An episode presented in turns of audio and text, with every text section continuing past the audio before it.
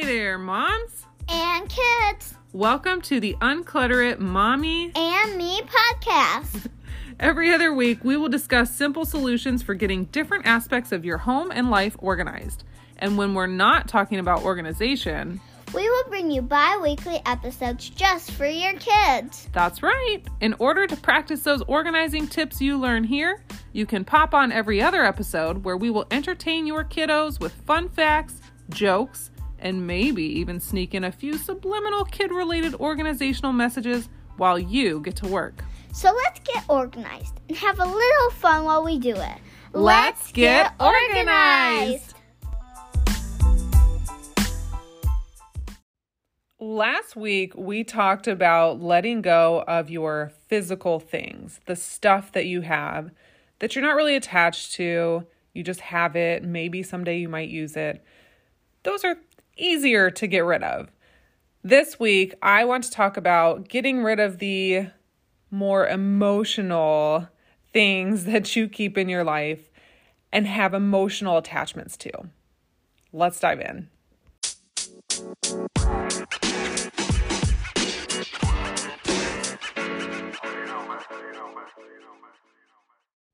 Often, the reason we hold on to things is psychological, it's in our brains.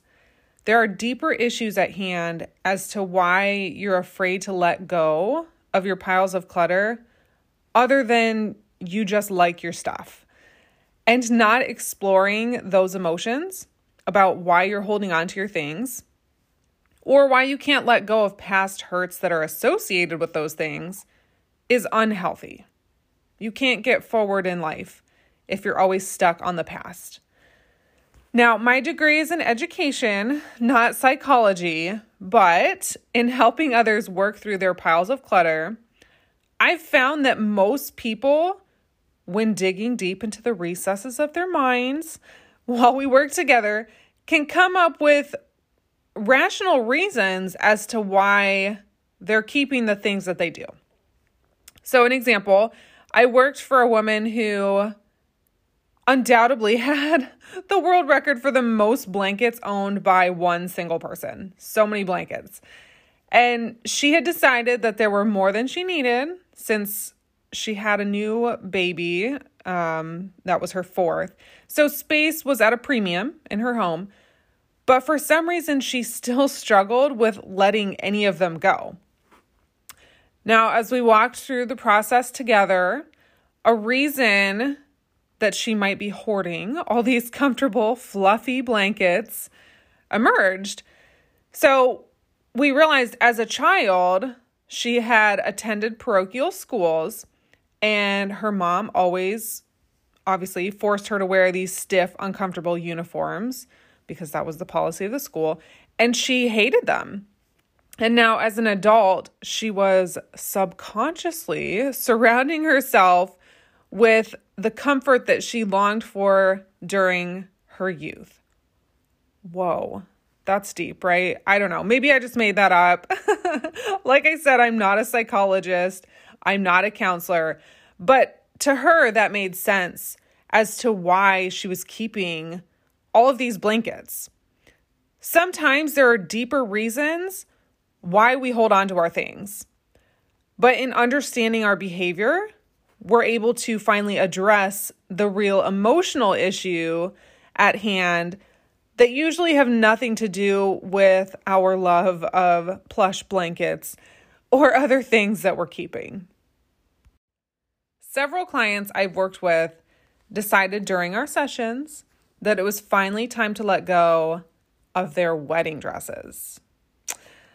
Now, there's nothing wrong with keeping your dress neatly preserved in a nice little cardboard box till the end of time in order to pass it down to your own child for her special day if you even have children or you have a girl. Maybe you want to keep it to create a baptismal gown out of the material for a grandchild someday or your own child.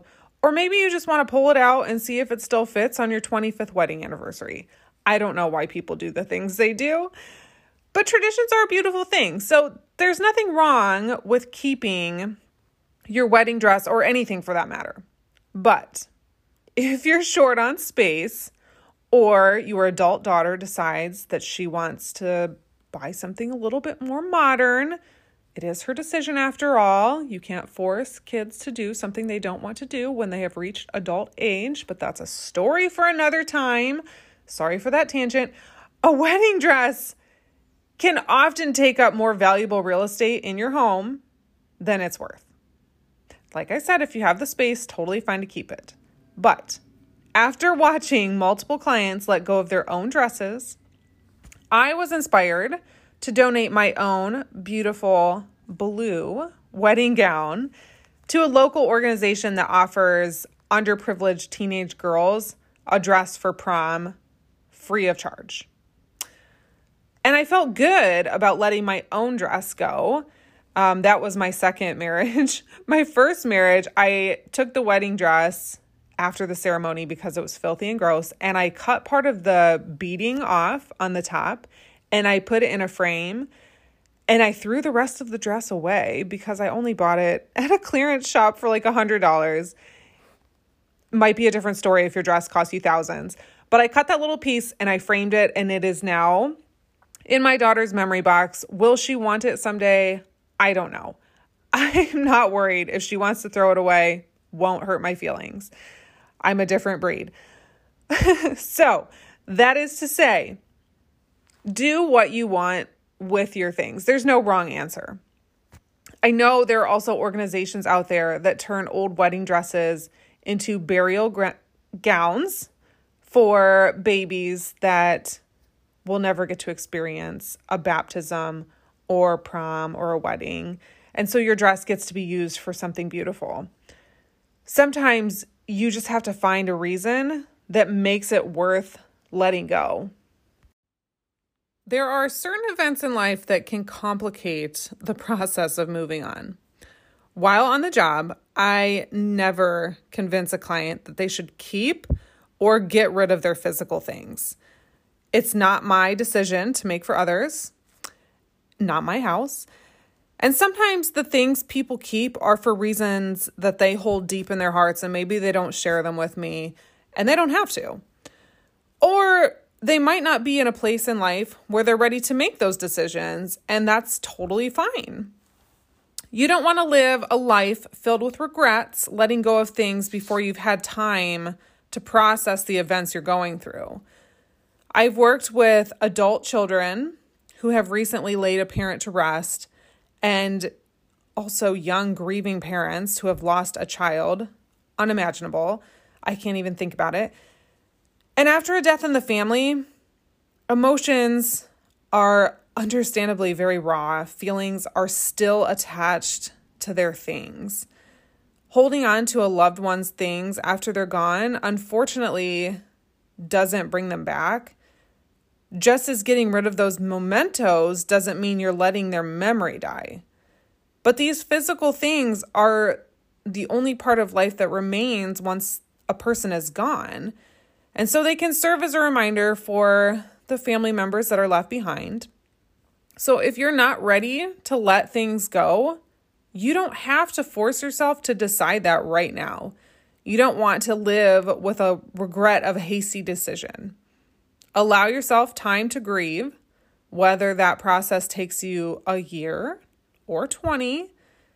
It will be a difficult journey, but there is healing on the other side when you're ready to address those emotional issues and feelings attached to your things. Because I've experienced loss in my own life, I can empathize with clients who are not ready to let go of their things. Little example. We laid my dad to rest in September of 2015.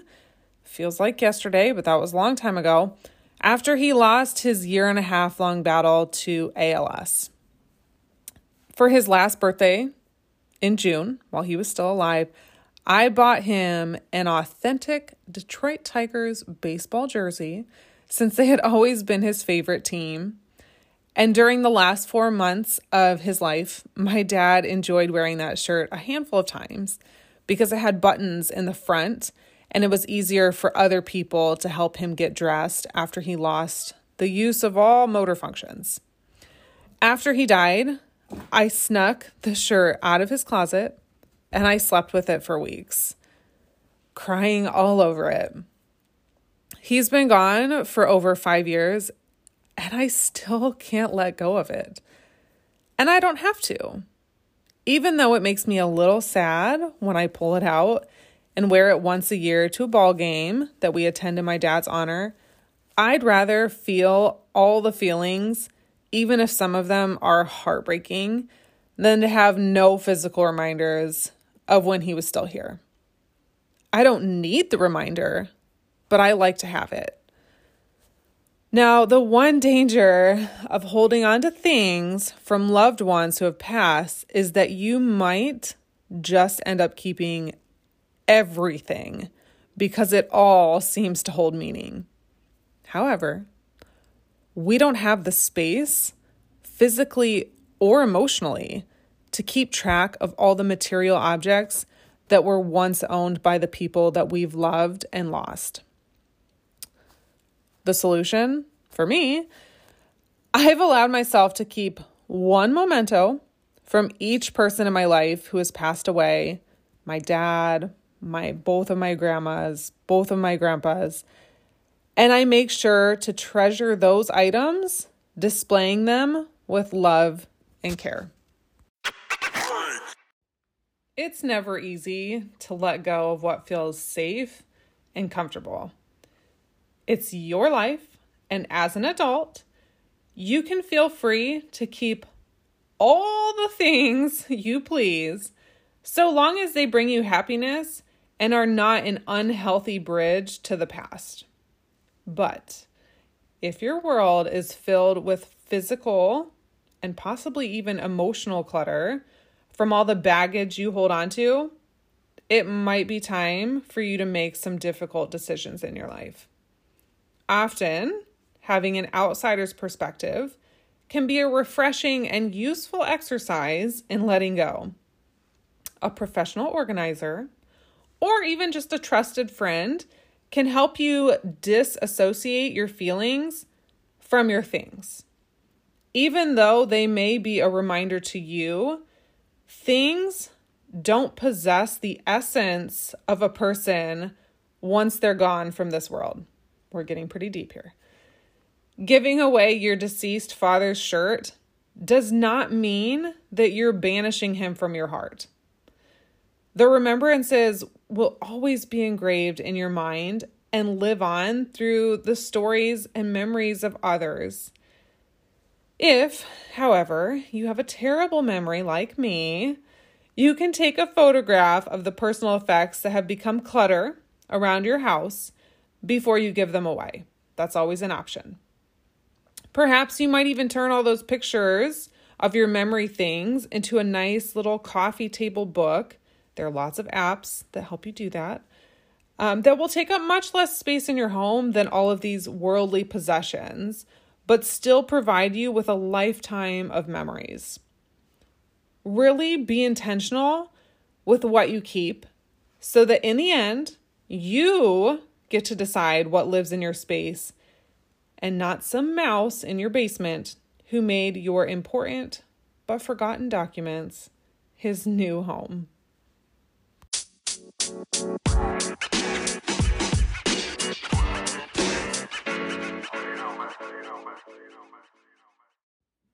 All right, another week means it's time for another timer task. I don't know what day you listen to this podcast, but on my Instagram page, Unclutter It, I like to bring up our timer tasks on Tuesdays. And we call them our Timer Tuesday task. TT, get it? To remind people that maybe just one time a week on a Tuesday, that you do set some time aside to take care of that stack of mail or the stack of clutter on the kitchen counter or whatever you've been putting off. Even if you just make one day your office day where you take care of things around your house, at least you know one day this week things will get taken care of. So maybe it's your Timer Tuesday Or maybe you're just doing your timer task on a Wednesday or a Friday. It doesn't matter.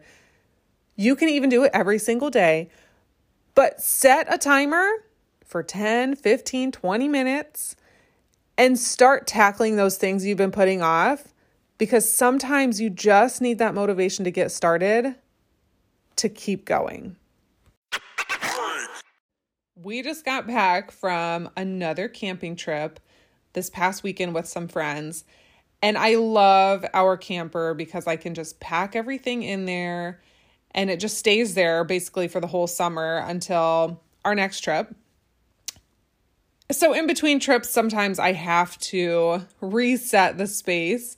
So, my timer task today is to empty the fridge because we're not taking another trip for maybe three weeks. So, it doesn't need to stay out there this time. So, I need to empty the fridge, bring it all inside, bring all our dishes that we dirtied and did not spend time cleaning on vacation, make sure those are done, do the laundry my timer tasks are starting to pile up, but that's okay. I'm going to make a list and I will check them off one by one. I don't really need to set a timer. I know I'm going to get them all done eventually today. But the point is that I'm going to start. That's the hardest thing to do is get started. But once you start, it's easier to finish. So I'm off to do 17 loads of laundry. Wish me luck.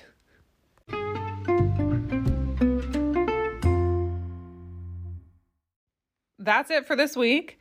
Maybe you have something in the back of your closet you've been storing for years and years that has a memory attached to it, and it's time to let it go. Or maybe it's not. Totally fine either way. The point is that you are intentional about the things that you keep and the reasons why you keep them so your life can be more organized. Have a great rest of your week.